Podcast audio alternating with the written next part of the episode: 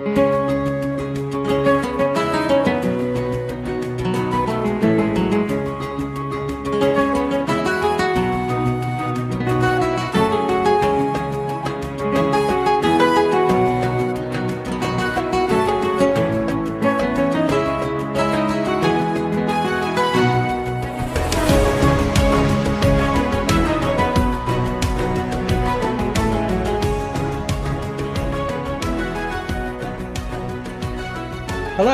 welcome to A Slice of Medieval. And today we are going to discuss William Rufus. Now, both Sharon and I have been looking at William Rufus with a view to trying to sort out what on earth we actually know about this king and what we don't. And what I found is that everything I looked at told me he was either this or he was that. And it seemed that no matter what topic I was looking into, it was always an either or. There seems to be so much doubt about what this king was like, what he did, that we have very little to go on. So that's our that's our theme for today to try and make some sense of the reign of William Rufus. So, first of all, for the benefit of those who have no idea who William Rufus was, who was he? Well, he was the third son of William the Conqueror, and uh, he came to the throne in September 1087 and ruled till the year 1100. And he's called Rufus for a variety of reasons. Either because he had red hair, uh, which we have absolutely no evidence for at all, or because he was rather red faced, ruddy faced, and therefore he also perhaps was given the name Rufus. Again, we haven't got a great deal of evidence either way. Now, I've said that to demonstrate what I'm talking about when I say he's either or. There, there are so many things we don't know.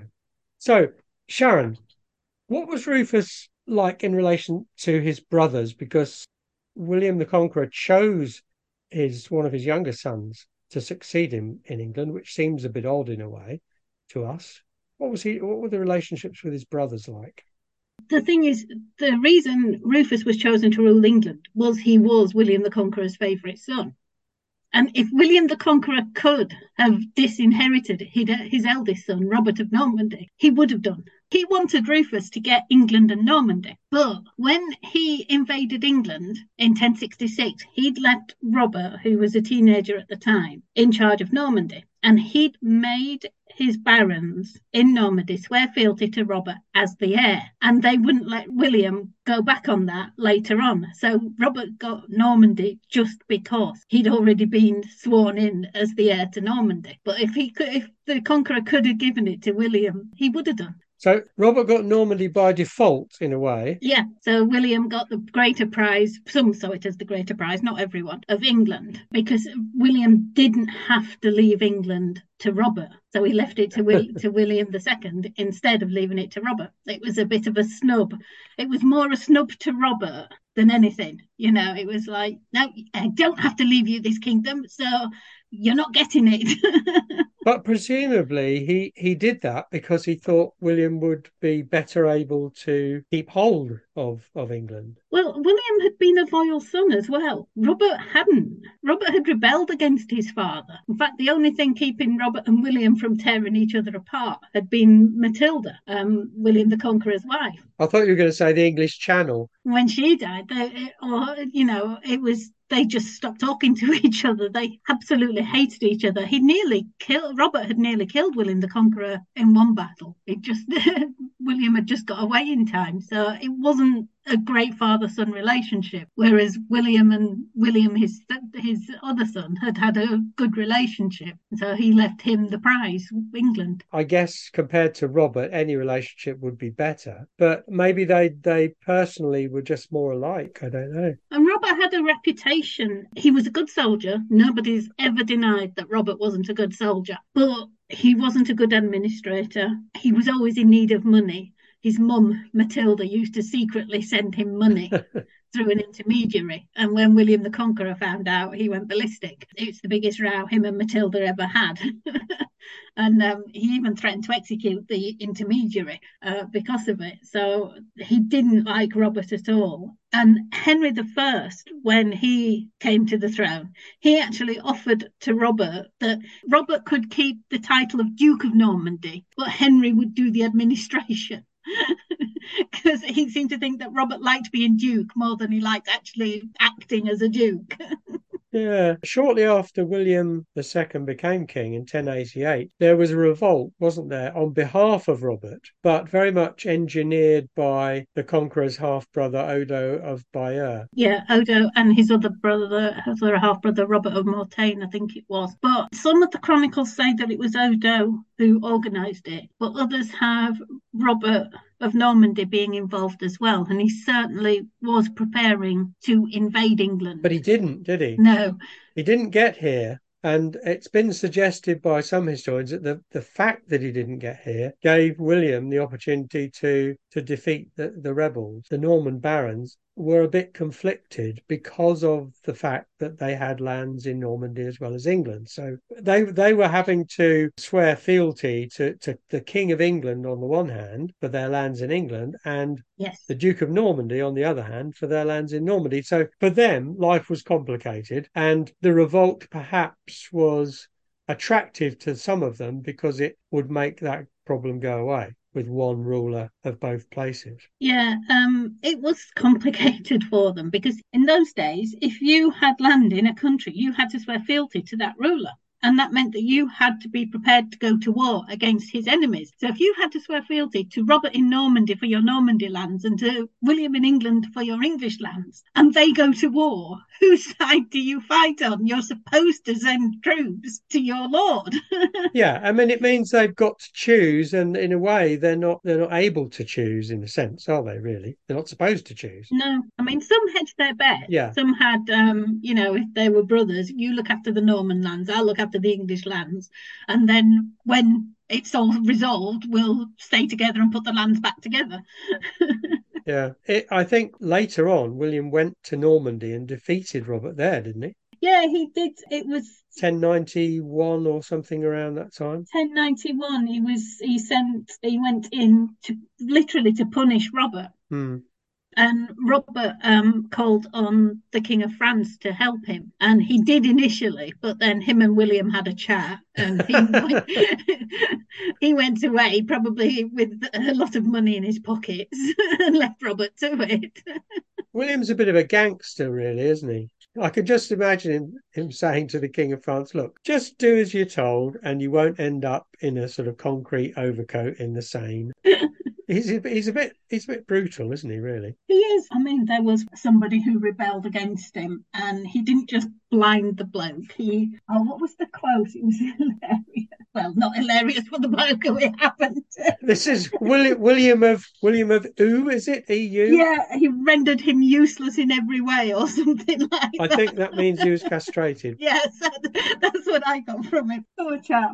William is a difficult king to like, I mm. think, and I'm I'm thinking that maybe his subjects had a very similar view. He wasn't very likable. No. But then which of these kings was? You know, William the Conqueror wasn't exactly very very uh, fluffy, so I could use a word we've used on the podcast before. So you can only judge him, I suppose, by by what he did, yeah. rather than what everyone said about him, or, or as far as we can judge what he did. I was interested to to learn that in 1096, when Robert went on the First Crusade, he more or less mortgaged Normandy mm. to William to raise money for to, to go on crusade, which obviously was very expensive. And I guess in terms of his other brother Henry, a bit of an opportunist, really, I suppose. He's just at court, isn't he? Yeah, we have instances throughout William II's reign where Henry is siding with one brother or the other. Yeah. There was an instance in Rouen that I wrote about in the Warenne book, where Henry was holding Rouen. He'd gone there to hold it for William, but then he decided he was on Robert's side.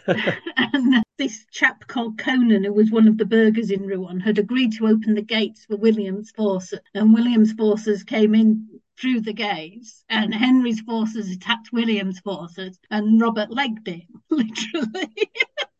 you have him riding away, escaping through the gate, over the river, and finding sanctuary in an abbey or something. I think it's reasonable to say, uh, and also reasonable for him to be, for Henry to be, an opportunist, someone who is looking to, to gain some advantage from the differences between his two elder brothers. That that's not exactly an uncommon position for a brother to be No. in, is it? Is it really? So I mean, I think it doesn't make Henry a villain necessarily because they're, they're all in it for what they can what they can get. Yeah. Um, he's no better or worse than than his brothers, I don't think. And his brothers, I mean, Robert and William, there's the Odo's insurrection in England that Robert supposedly supported. So William goes over to Normandy to punish Robert, and Robert gets a little punished, and then they come to an agreement. Mm. Next thing you know, they're both coming to England to fight Scotland. Malcolm III invades England. Actually, he invaded Lothian, which I didn't realise had ever been part of England. But he invaded Lothian, and William Rufus and Robert came over to England to see him off. I think the the thing about the northern border, it, it was pretty fluid Yeah. in in the uh, 11th and 12th centuries, wasn't it? Really, Mm. William Rufus did did actually do quite a lot to to firm it up a bit, didn't he? He did, yeah. He built Carlisle Castle in Cumbria, Yeah. and Robert of Northumberland, um, I think it was Robert de Mowbray, Robert de Mowbray. Yeah. he was the one who fought and killed Malcolm III at Alnwick, but then he rebelled Yes. against William Rufus later. But he was slapped down, wasn't he? I mean, Rufus was pretty Rufus was pretty good at dealing with with insurrections. His punishment was, if I remember right, imprisonment rather than any kind of mutilation. He he got off lightly then, didn't he? he must have been sat in that dungeon going, Oh, I am so lucky. But but perhaps also William realised that actually this this guy had done pretty good service yes. in the north because he had uh, because the, the death of Malcolm III at, at Alnwick Mm. and his son effectively changed the the line of the Scottish succession a bit. Yeah, and it changed the dynamic between England and Scotland Yeah, because it was a disputed succession. Malcolm's brother took the throne. Two of Malcolm's sons were actually in Rufus's custody as hostages at the time. So he sent them north to claim the throne. Yeah. Which meant that Scotland was in a bit of a dis- of disarray, and Rufus was the one choosing who would be king. yeah. And by the end of it, by about 1097 thereabouts, the Scottish king was acknowledging William as as his sort of lord or Mm. superior, I suppose. So William Rufus, in that respect, I mean, that was a success in political and military terms with the borders with with Scotland. Yeah. With, with Wales, he he made a couple of incursions, I think, around about that time in 1097. But basically, he just built a few castles, I think. He did get a Welsh prince to acknowledge him. Certainly, with a few more castles in the marches, th- there was a better defensive shield for England. But we're a long way away from what happened, say, in Edward I's reign much later on. You know, this is a different ball game altogether. I mean, Wales and Scotland are independent, but if the English king can get their kings to either do homage or in some way indicate that he he's their overlord, then then that's probably as much as any English king at that point, any Norman king could hope to do.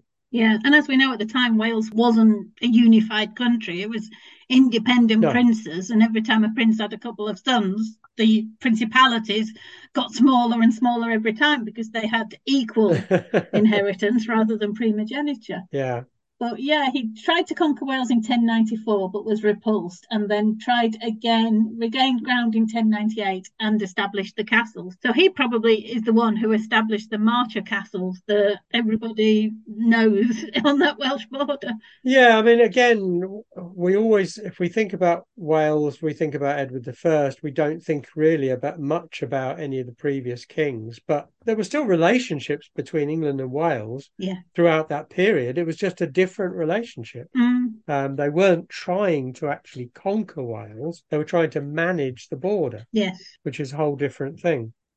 One of the areas where William Rufus came unstuck a bit is in his relations with the church, which, shall we say, in summary, did not go well.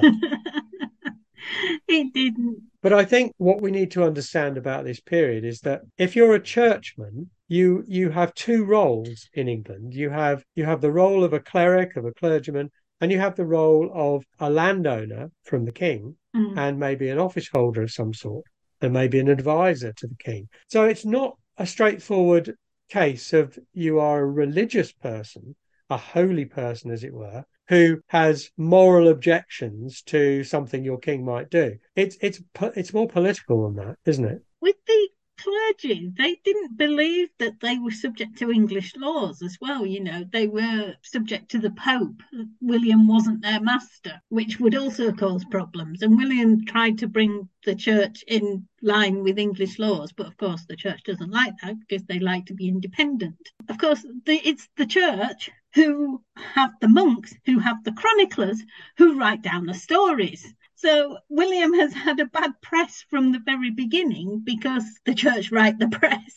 Yeah, the version of the truth that appears is the version written down by those in the in the that reign or the next reign or whenever. But it, it's certainly a, a view which is slightly warped by yes. their experience with William. And William doesn't help things because when Archbishop Lanfranc dies shortly after he becomes king, he decides not to appoint a successor immediately, which is a little bit odd, but uh, he does decide to collect church revenues Yeah.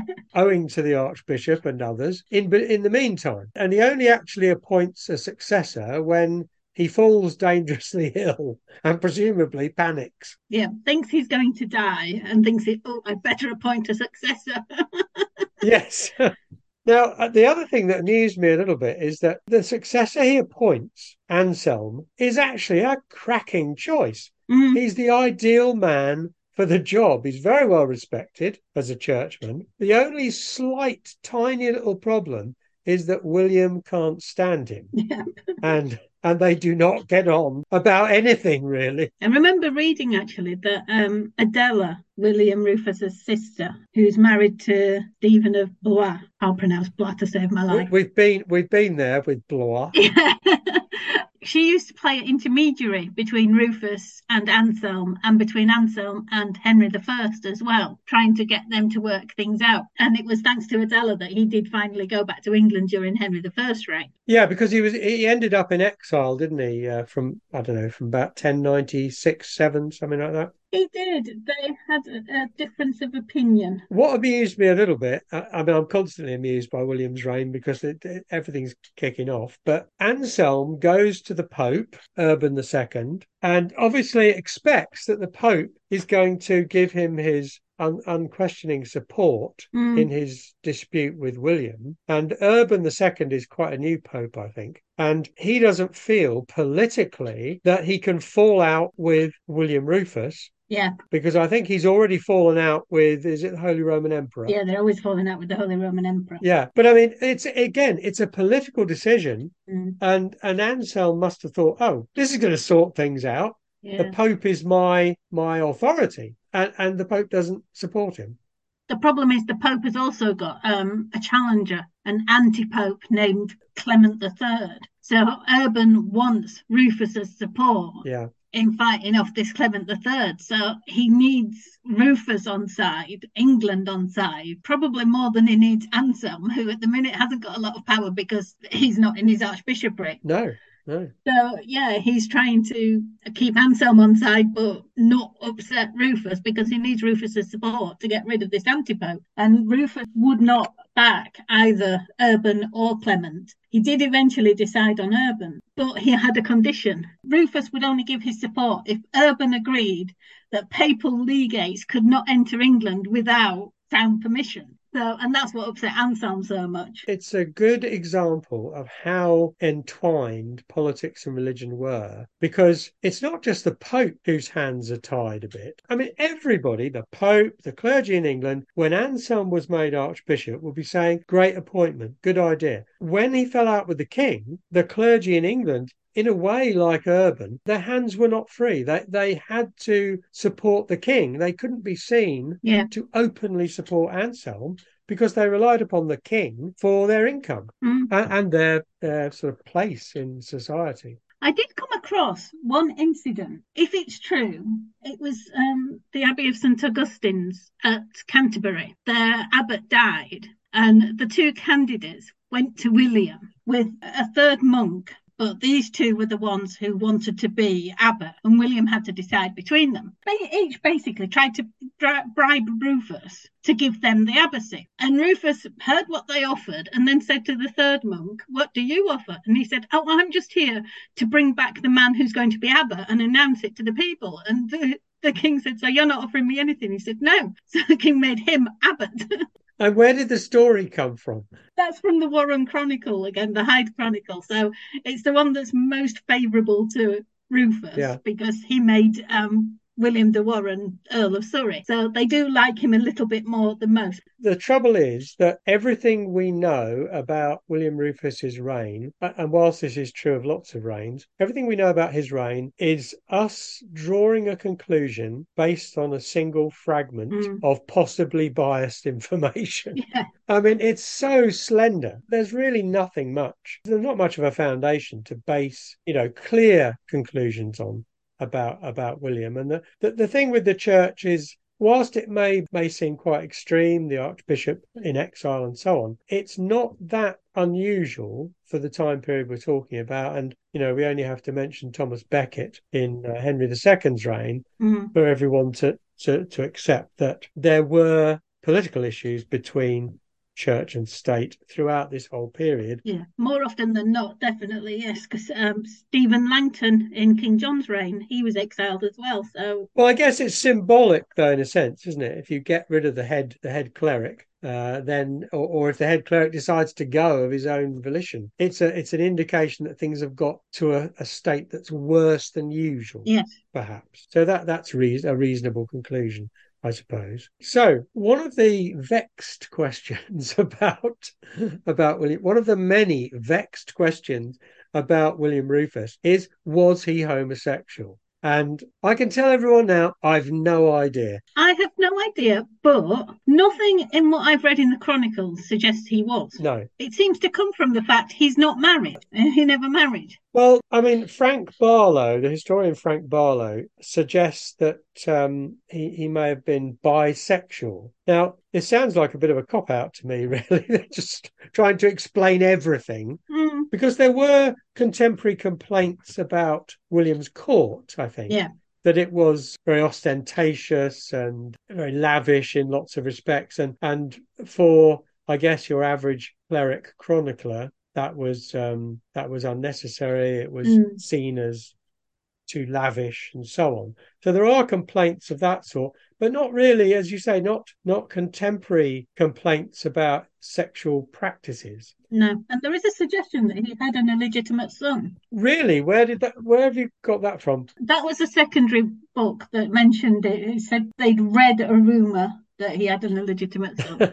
was it on a cornflake packet? Um, I mean, I, yeah, I mean, I I read that um, that it suggested that his friend and advisor Ranulph Flambard, Bishop of Durham, mm. could have been a sexual partner, and the the reasoning behind this was that they spent a lot of time together. And I'm thinking, well, using that as evidence could totally change the entire yeah. history of the world. If we're saying every every two blokes that spent a lot of time together were homosexual, that rather changes the dynamic a bit. Yeah. So Edward the Fourth and Hastings. Yeah, absolutely. Best buddies. They were clearly homosexual. So I mean, this is the yeah. thing. This is the thing where if you're not careful, it's easy to be persuaded by the lack of evidence, yeah. by rumour and hearsay. I mean, the, the Welsh chronicles have some suggestions that that he had a lot of mistresses and and that's why he didn't marry and mm. I mean, as far as I'm aware, there's no actual evidence that he had any children, legitimate or otherwise. No. The only thing, I guess, the the puzzle is why didn't he marry? Yeah, someone made a point. I can't remember which book it was in because uh, this was a while ago when I was doing a different topic. Not one of William the Conqueror's and Matilda's children, sons, married while their mother was alive. So Henry didn't marry until he was king. Robert Curthose didn't marry until William Rufus's reign. So there is a suggestion that maybe their mother was so controlling, or they couldn't find a woman as perfect as their mother, so they didn't marry. Well, that opens a real can of worms. That does. But it was just a point that was made that not one of them married whilst their mother was alive. Their parents didn't arrange marriages for them in a time when usually it was arranged between parents that their children would marry. Not one of them had a marriage arranged. It is odd, isn't it? While their mum and dad Yeah, were still odd. alive, and they weren't children. But I mean, he was what? He was 43, 44 when he died, somewhere around about there. So, to be honest, if he was going to marry as king, if he was going to marry, he would have married by then. Mm, Uh, I don't think he was waiting to marry someone. I think he just he just wasn't going to marry. I mean, he must have been urged to marry yeah, hundreds of times during his reign because that was one of the key things that all advisors would be saying to him. You need to get a wife, you need to get a child, an heir to the throne. And, and yet he didn't seem bothered about it. yeah, which is strange because how did he settle the succession? Did he just assume Henry would succeed him? One part of me wonders whether he decided that Henry, maybe nothing was said, but, but perhaps he decided he really couldn't be bothered with all that marriage lark. So uh, he just let Henry, Henry was younger than him, he'd let Henry succeed. Or Robert? Yeah. Rufus and Robert had made an agreement at one stage, I think it was around 1095, where whichever brother survived the other would get everything. But what would happen if Robert died first and he got everything? Then where does it go? Yeah, it, it, it's a mess, really. He had no consideration for the succession. Is really odd. It is odd. It's very unusual when you think the lengths that uh, his brother Henry went to Mm, to try and secure the succession, miserably failed. yeah, it was obviously a consideration even then. So it's not like it was something they didn't think about in those days. Frank Barlow described him. He was a devil may care soldier, no social graces or piety. It does sort of sound as if he lived in the moment, as if more or less, this is what I am, this is what I'm doing. Mm, If it doesn't work out, who cares? yeah, For me, anyone who's familiar with Game of Thrones, this is Robert Baratheon.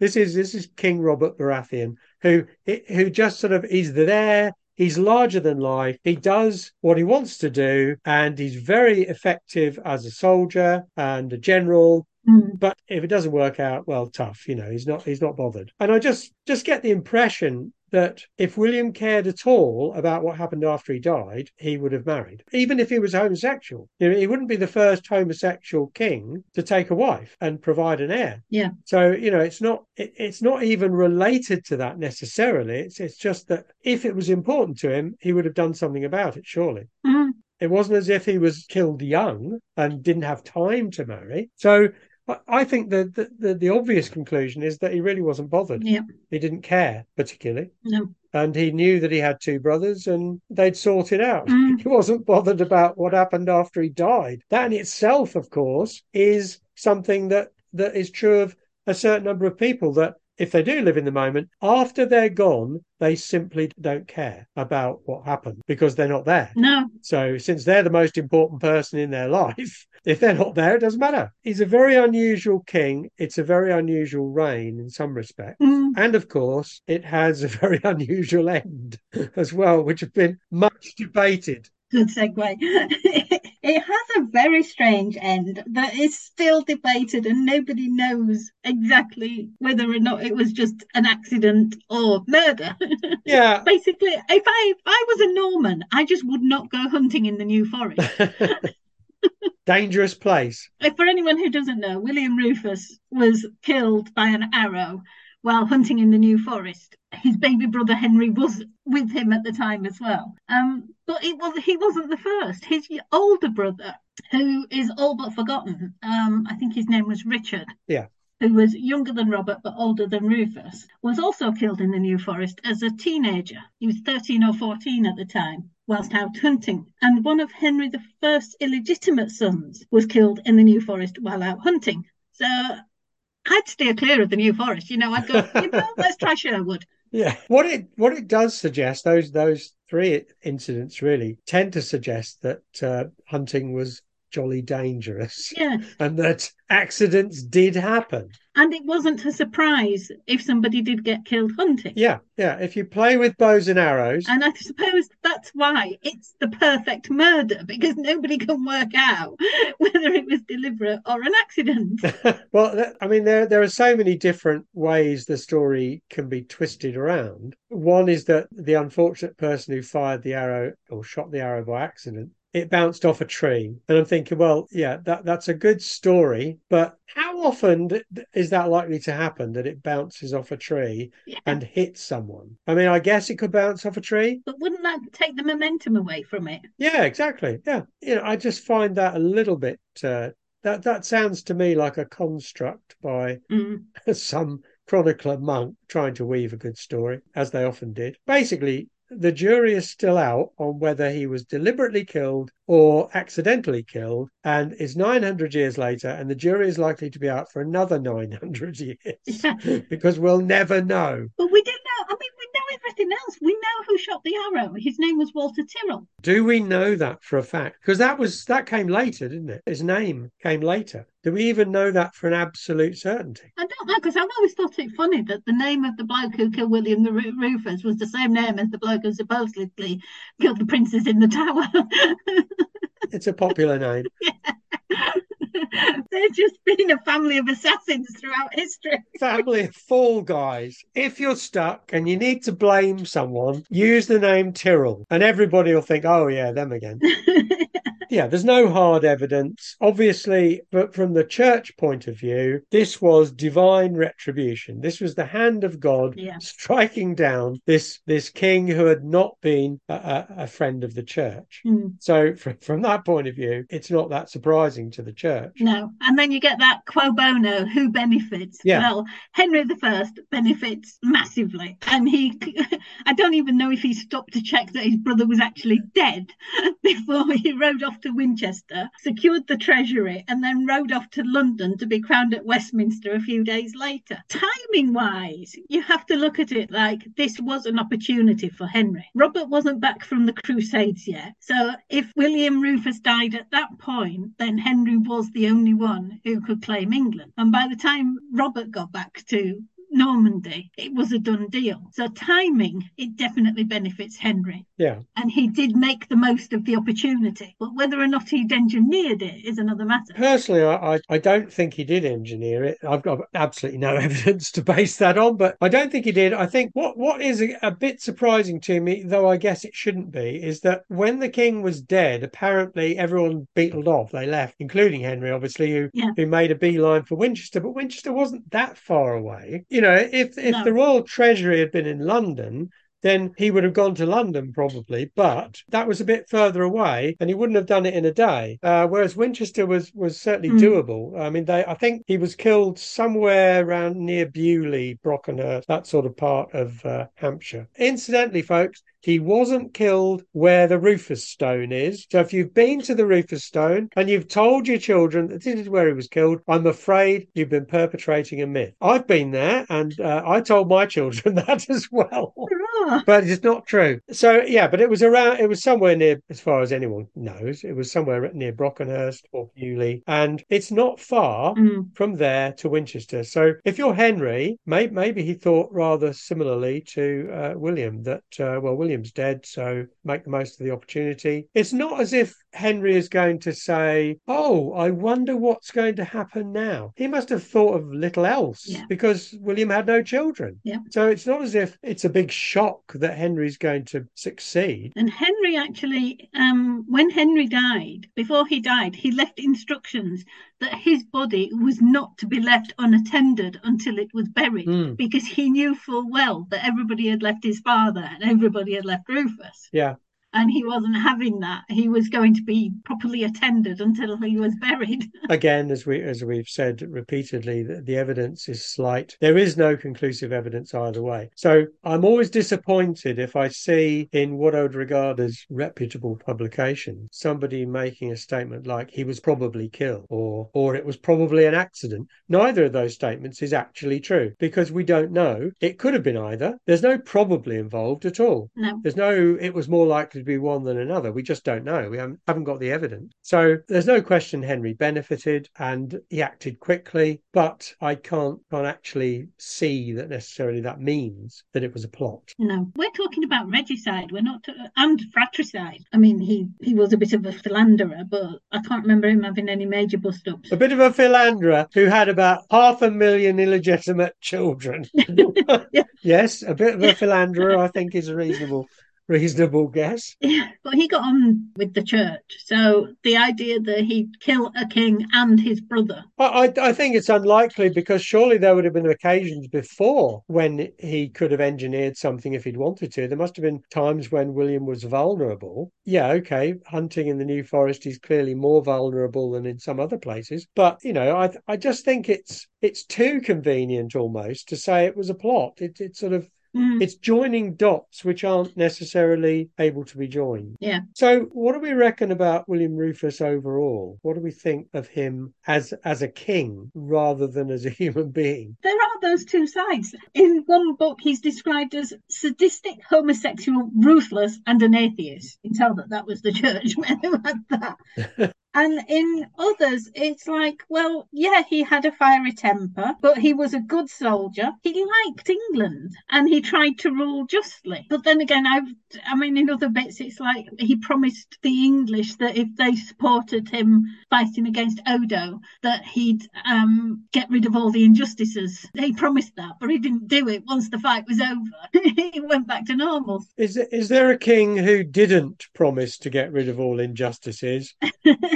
throughout the, the, Middle Ages. They always promised they'd get rid of injustices, and very few kings ever did mm. because it's pretty much impossible. I mean, he did, he maintained a stable kingdom, didn't he? He did. And, and for a king, that's a pretty important thing to do. He secured his borders with Scotland and Wales, and he also secured Normandy to, to help Robert at times. For me, the big failure is that he didn't have an heir. Yeah. In other respects, I think he was he was quite successful. The complaints tend to be personal rather than him as a king. Mm. Because as a king, I don't think he did too bad a job. Uh, William the Conqueror was a pretty hard act to follow, wasn't he? Yeah, he was. And he hadn't had it easy either. He yeah. faced down rebellions yeah. as well. So I mean, as a king, I think apart from the fact that he didn't marry and get an heir, I think he was pretty successful. As a human being, well, again, you you pays your money and takes your choice as to whether you believe chroniclers or or anything else. Mm. Was he fiery and angry and so on? Well, Henry II was allegedly. so uh, it, it's not a reason to say he's a bad king, is it? No. it? You can be a bad person and be a very effective king. Yeah, and being a nice person usually makes you a bad king. So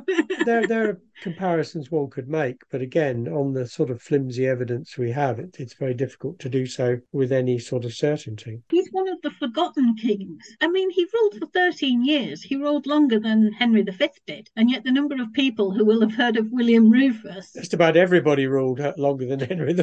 Except Richard III, who's even more famous. the thing is, I, I think you're right that, I mean, William, William is something of a forgotten king. We're obviously on a crusade to restore the reputations of forgotten kings, as we've done Edward the Elder, Henry the Third, and now now William Rufus. He's forgotten in a sense, but everyone's well, a lot of people have heard of William Rufus. It's the Rufus bit yes. that makes him memorable at all. Mm. If you take that away, and it's just William II. Nobody knows much about him at all. But that word Rufus is a connection and it's often the way in popular history that people i mean it comes from your school school days doesn't it really? Mm-hmm. that you know you hang on to these these sort of handholds. Oh that's the king that did this. Alfred burnt the cakes and you know william yeah. rufus had red hair and and so on and so forth. You, or not. Or not or not. Exactly that's my point. You you you have these handholds which are rarely based on fact. Yeah. Or if they are it's a it's a very slender collection of facts, but but in the public psyche, that's your that's your sort of folk memory of mm. this king. Uh, and aside from that, you don't know anything about him really at all. Yeah, I think the most people know about him is how he died.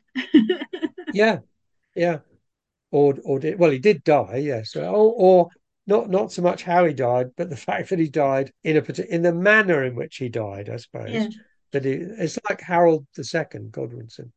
Everyone remembers the arrow in the eye and forgets almost everything else. It's, mm. I guess, this is human nature, isn't it? That you you you're drawn to these idiosyncratic ideas.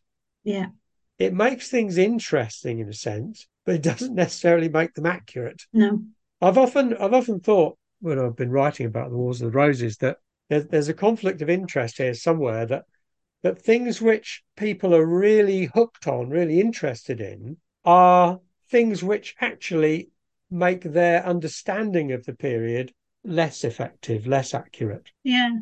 I must say, if you just looked at Rufus rather than people's opinions of him, just what he achieved, like you say, he studied the borders of Scotland and Wales. He went to war a couple of times with his brother in Normandy, but then his brother mortgaged Normandy to him. So it's obviously just brotherly spats between the three of them anyway. Yeah. It is, like you say, a hard act to follow, William the Conqueror, and also 1066. You know, who wants to think about 1087 to 1100 when you've got 1066 to talk about? And the other thing about following William the Conqueror, how often have we said that you get a strong king followed by a king who isn't who who can't almost be as effective as their father mm.